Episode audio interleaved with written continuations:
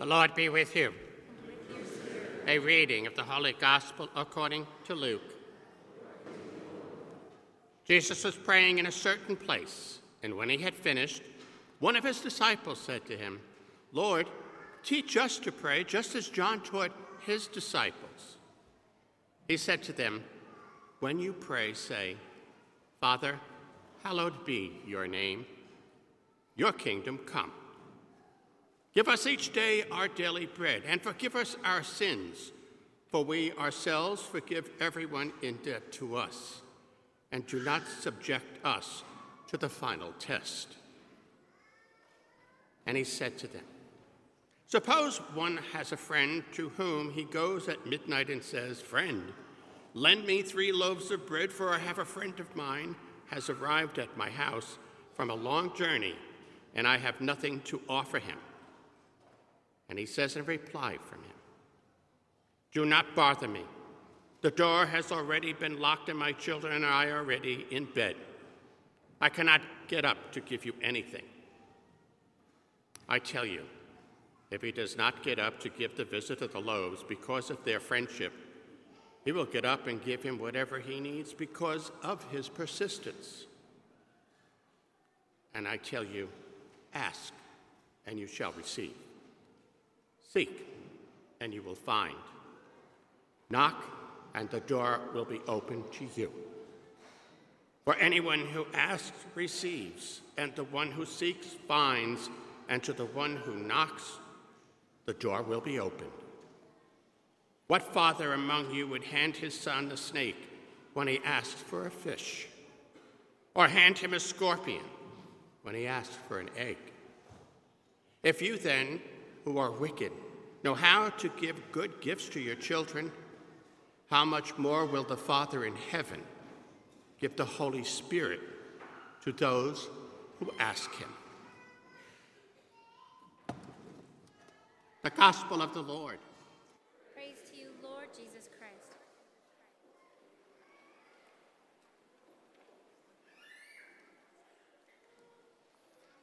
The Lord be with you.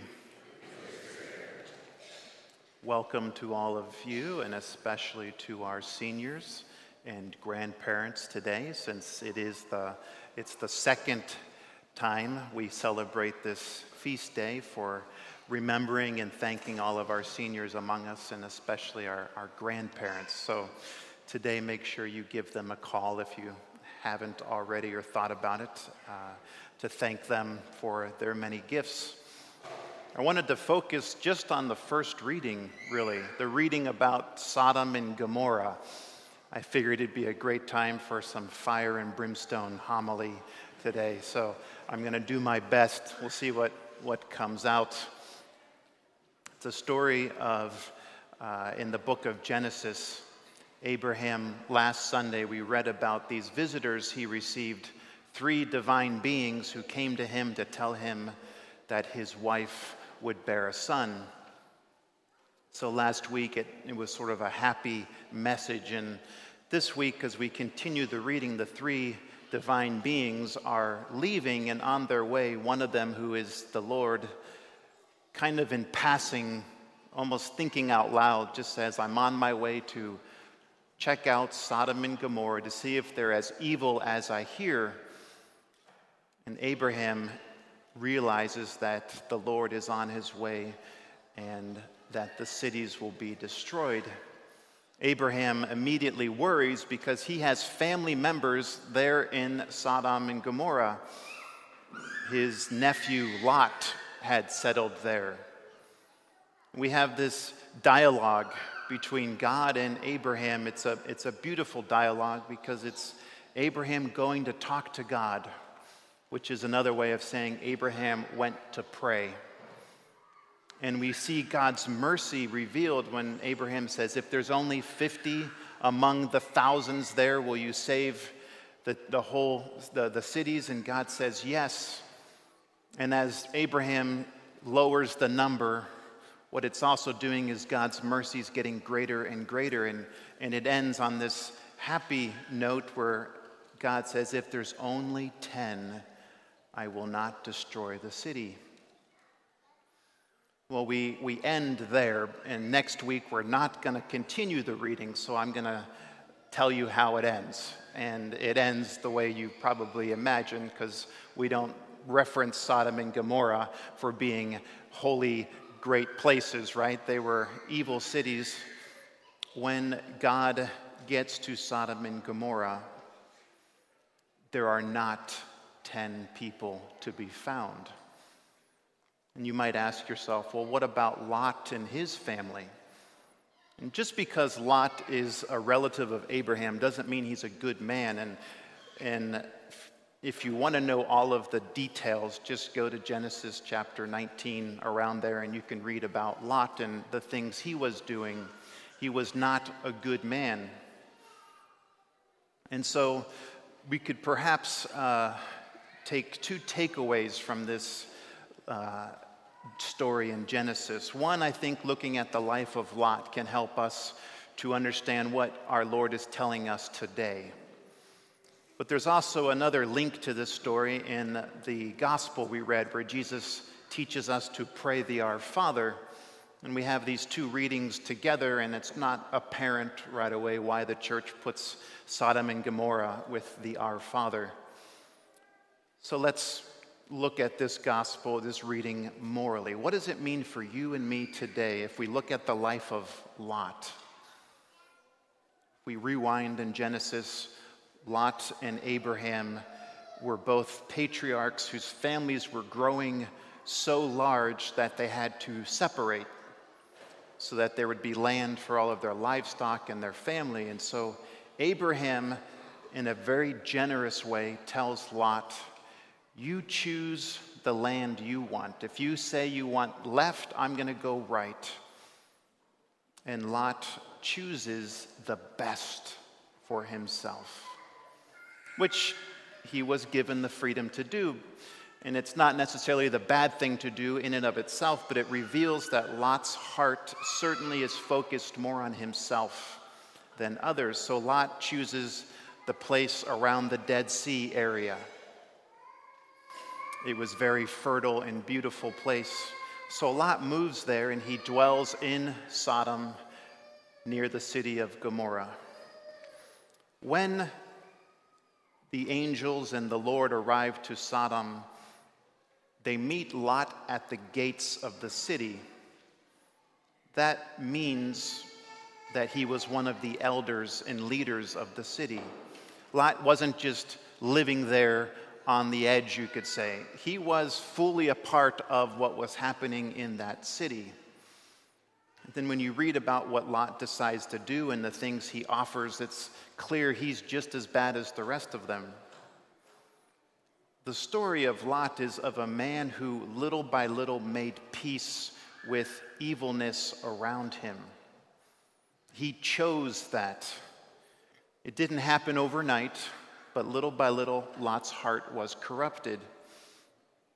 And what does that mean for us today? Well, as Christians, we are called to live in the world, but not to be fully immersed and attached to the world. For a Christian, we know that God so loved the world, he sent his son. The world that we live in is beautiful and it's good. And we're not supposed to just be separate from it or, or not be a part of it. That's not what it means to be a Christian. But Lot allowed himself to be surrounded by people who brought him down and pulled him away from God. In our lives, we need to be careful to make sure that the people we surround ourselves with and the places we choose to go are places that pull us up and closer to God.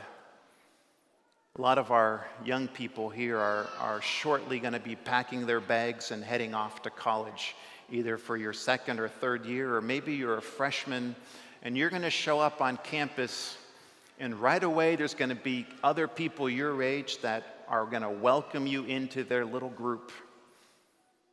I invite you to have the courage today to not just be a part of whatever group is there, but look for people who will pull you up and make you a better person.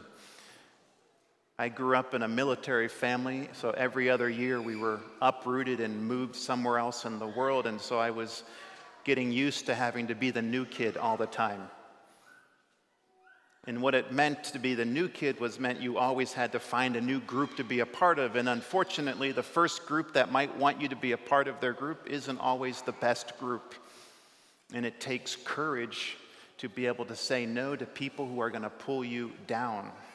And if you ever want to know if a person is good for you to be with or not, it's when you decide to do something good and they resist and get a little angry that you're going to do something different than what they're doing that's probably a sign to you that they're not someone pulling you higher. So let's be careful to not be like Lot, making peace little by little with worldly evilness in a million different ways. Now, that's what it means for us today, but what's the link to the Our Father in Jesus? Well, in the Old Testament, our Jewish brothers and sisters struggled with a lot of questions that had no answer. The Old Testament opens with Adam and Eve and the fall. And the Jewish people struggled with making sense of the world. Things didn't make sense because sometimes really good people that prayed all the time and went to the temple suffered horrible lives, and evil men and evil women sometimes prospered. And the Jewish people, they knew they were the chosen people, but it seemed like every other century they were enslaved by some new worldly power, the Persians or the Assyrians, and then the Romans. And so nothing made sense. And they also had the sad reality to recognize that among them, there wasn't a single person who was just and righteous. Later, Jeremiah, one of the prophets, would even prophesy saying, If in Jerusalem there's even one person who's righteous, Jerusalem will not be destroyed. Well, my brothers and sisters, the New Testament begins and it begins to answer these questions because in the town of Nazareth, to a virgin named Mary, an angel came and said, You will bear a son who will save his people Israel the moment the feet of Jesus stepped on the earth, in that moment, finally among us, there was one just person. And when God the Father looked at the earth, he no longer saw evil and misery, but he saw his Son. And because of Jesus, we are all saved. To be baptized means to become a child of God through the Son. And we can then pray the prayer of the Son which is the Our Father. So today, when we pray the Our Father, which is full of these beautiful petitions to God the Father, let us remember that we're able to pray that prayer because Jesus has saved us. We are a people who can truly say, Alleluia, we have been redeemed. There is an answer to the misery of the world, and it is to have Christ in your life. That simple prayer that we often might pray Christ before me, Christ behind me, Christ within me, Christ all around me. A life with Christ is a beautiful life, and that's why the Christian way of living is so full of goodness and truth and beauty. Let us choose life today. In the name of the Father, and of the Son, and of the Holy Spirit, amen.